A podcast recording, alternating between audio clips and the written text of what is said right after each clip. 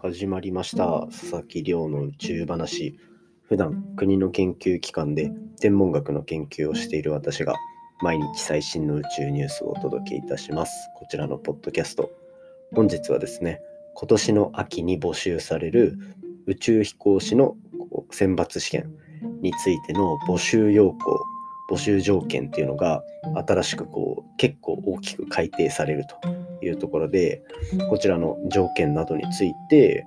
今回はまとめていきたいと思います。なので、こう、天体のお話とか、そういうところっていうよりは、宇宙飛行士にどうやったらなれるのか、みたいなところについて紹介していきたいと思いますね。なので、ぜひ最後まで今日もお付き合いください。よろしくお願いいたします。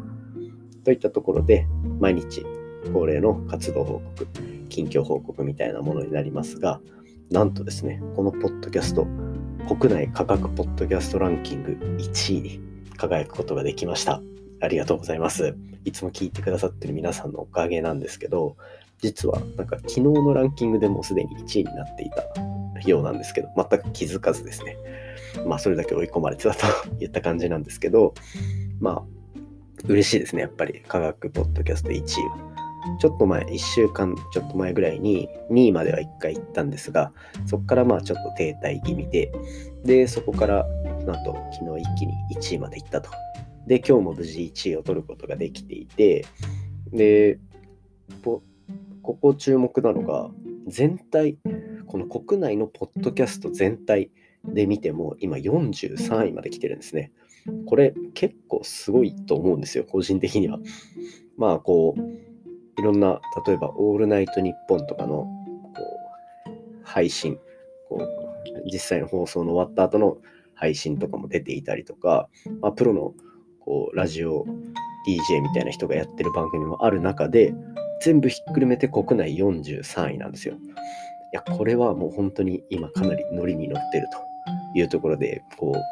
う、ぜひね、皆さん、こう、どんどん持ち上げてくれると嬉しいです。はい。まあ、ここ、この波をね、なかなか逃したくないというところがありながら、まあでも、まあ、ラッキーパンチであることは確かなんですが、やっぱりこう、毎日いろいろ継続してると、まあ、こんだけいいこともあるんだなと。日本の中で43位。マジで嬉しいです。ただこう、やっぱりやるならトップレベルを目指していきたいので、ここからもガンガン更新していきます。今日で130何話とかになるんですけど、毎日更新、これで4ヶ月ぐらいになるんですかね。ここからもガンガンこう毎日更新していって、どんどん順位を上げていければと思うので、皆さん今のうちにこう、古参アピールしておいてください、周りに。これ今聞いてるから、みたいな言っとくと、また何ヶ月後かにガッと上がった時にですね、皆さんに自慢できるようなポッドキャストにしていきますので、ぜひよろしくお願いいたします。といった感じで、まあ、今日はすごく嬉しい報告があったので先にさせていただきました。なので、まあ、この嬉しさをバネにですね、博士審査会、最終審査会も頑張っていきたいと思います。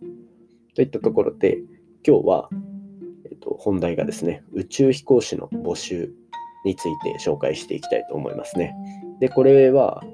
あの、何回か前、何ヶ月か前にも、こう、実際に2021年 JAXA が宇宙飛行士の募集を開始しますっていうお話させていただいたと思うんですけど、それに加えてですね、今年から、今年今回の募集からは結構内容が変わりそうだというところで、今までのだと、今までの募集要項だと結構基準が厳しかったんですね。で、まあそこで、こう、もう全然ダメだ、自分は受けれないっていう人が多かったと思うんですけど、その中でやっぱり大きく緩和されるところで一番大きいのは学歴の部分だと思うんですね。というのも今まではこう理系なんかこう自然科学とか工学系の大学を出てさらに実務経験を3年以上積んだ人っていったような条件が、えー、と確か課せられていたと。でまあこれにこうなんか実務経験は大学院生だったら修士課程だと1年間で、博士課程まで行ってたら3年間の実務経験とみなしますといったような感じで、もう完全に理系特化の職業として宇宙飛行士っていうのは使われていたんですけど、今回の募集からなんと文系の方もいけると。文系の募集が可能になったこれがかなりでっかいんじゃないかなって思いますね。というのはやっぱり、まあなんか確かに理系の大学を卒業している方が望ましいこうミッションの内容とかは多分あるんだとは思うんですけど、といってもね、やっぱりこう文系の人でもいくらでも優秀な方はいらっしゃいますし、この全部が全部あのできないことだらけなんてことはないと思うんですよ。それにやっぱり厳しい訓練を耐え抜くこう精神力もありつつでそれに結局なんかこう理系の科目一つに専門性を持っていても割とこう宇宙飛行士の方っていうのはいろんな仕事をしなきゃいけないっていう面で見るとそこまでやっぱ学部っていうところの規制はそあの必要なかったっていう結論にたどり着いたんだと思うんですね JAXA の方も。といったところでやっぱり文系の応募も可能になったっていうところは大きいですよね。でもう一つこれすごい面白かったのがメディアを入れて選考のプロセスっていうのをあの公開すると。で国民の意見とか評価も入れて選考が進むっていった感じになるそうですね。でこれすごい面白くてなんか最近で言うとコロナ禍ですごい流行ったのが20とかのあのオーディション番組みたいな感じになるということなんですよね。でやっぱりこう宇宙飛行士って特にアメリカとかだとそうなんですけどもう一種偶像化されているというかアイドルみたいな扱い方をされると、まあ、つまりこう日本の代表として扱われてもう日本を背負ってる日本代表みたいな扱い方をされるし本当に一種アイドル化されてるアイドルみたいな扱いをされる中でまあできるだけ多くの人から支持を集められるような人材に頑張ってもらいたいっていうのがやっぱり JAXA からの狙いもあると。でしかもやっぱりこういうこのメディアを入れてしっかりと公開してやっていくことでその宇宙飛行士自体ないしはこう宇宙開発への国国民全体の興味っていうのを引けるっていう意味でもやっぱりこのプロセスっていうのは相当面白いんじゃないかななんて思いますね。そういう新しい施策っていうのをどんどん入れていくあたりも結構なんか堅苦しい業界ではなくなってきてるのかなという感じがしました。そしてもう一つですね、こうもう一つは今までは宇宙飛行士になるイコール JAXA の職員と。つまり JAXA に骨をうずめてくださいといった感じだったんですけど、今回の募集からもしかしたらここもかなり緩和されて、ミッションにこう宇宙飛行士として宇宙に行ってくださいと言った時だけ JAXA の職員として働いてもらうといったところで、まあ、宇宙に行く時は JAXA の職員ではあるわけなんですがこう職種というか他の仕事がやりたい人は宇宙に行かない時は他の仕事やっていていいですよというところが緩和される可能性が非常に高いと。これが結構重要だと思ってて、やっぱり、なんだろうな、JAX 宇宙に行っていない状態の宇宙飛行士の方ってやっぱりこう、なんか、広報活動に専念したりとか、もちろんこう、多分 JAXA 内の雑務とかもやられてると思うんですけど、そういったところで結構こう JAXA の中での宇宙飛行士じゃなくてもいい仕事っていうんですかね。っていうところで宇宙飛行士に特化してずっと過ごしていけるなんていうことは多分なくてですね。そう一職員としての仕事をしていくみたいな感じになるんですけど、やっぱここにちょっと嫌な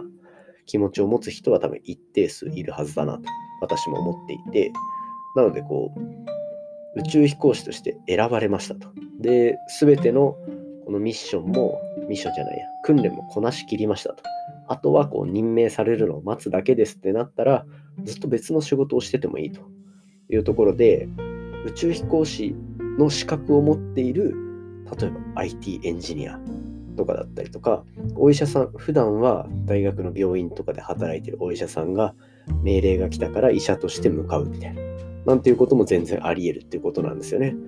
なのでこう結構働き方の幅も広がってより宇宙飛行士の方を身近に感じるであったりとか宇宙開発っていうのがどんどんこう社会の中に馴染んでいくっていうような流れが今回のこの募集要項の変化っていうところで出てくるんじゃないかなと思ってすごいワクワクしております。でこうやって、まあ、ポッドキャストでお届けできる範囲っていうのもやっぱり今はまだ限られているのでこうやって国を挙げてですね、宇宙開発に興味を持ってもらう人を増やすといったところをに注力していく動き、今後もどんどん注目していきたいと思います。何かまた続報あったら、ポッドキャストの方でまとめていきたいと思いますので、ぜひお楽しみにしていてください。今回の話も面白いなと思ったら、ぜひお手元のポッドキャストアプリでフォロー、サブスクライブよろしくお願いいたします。でですね、番組の感想や宇宙に関する質問については、Twitter で募集しております。ハッシュタグ宇宙話、宇宙が漢字で話がひらがなになっておりますので、皆さん、じゃんじゃんつぶやいていただけると嬉しいです。ということで、今日も早速いただいているコメントを読み上げさせていただきたいと思います。今回はね、こう、やっぱランキングに載ったっていうところでいくつかコメントいただいてるんですが、一つすごい嬉しいコメントをいただいたので紹介します。Twitter ネーム、ゆうすけさんからいただきました。宇宙話に出会って以来、今まで聞こえてたけど頭に入ってなかった宇宙のニュースが自分の一部になったような気がしていますというコメントいただきましたね。ありがとうございます。もうゆうすけさんは、実はこのハッシュタグ考案の、こう、なんですか、案をくれた方でもあって、初期の頃からずっと聞いてくださってるんですけど、こうやってこう自分のポッドキャストきっかけで少しこう興味を持つ分野が変わったなんて言ってくれたら相当嬉しいなっていうところですね。で、続いてもう一つ読み上げさせていただきます。Twitter ネームカラフルさんからいただきました。いつもグラレコありがとうございます。グラレコをやってくださってるカラフルさんからです。個人的には新しい発見の話より太陽系でみんな同じ方向に好転している理由が分かってすっきりと言ったところいただきました。ありがとうございます。そうですね、昨日、おとといでしたかね、こう、遠くの惑星系のお話をして、なんであの太陽が回ってる方向に惑星がみんな同じ方向で回ってるのかという話をさせていただいて、もうあのグラレコ、グラフィックレコーディングっていうのをやってもらって、綺麗にこう分かりやすくなってると思うので、皆さんもぜひこうハッシュタグから辿ってみてください。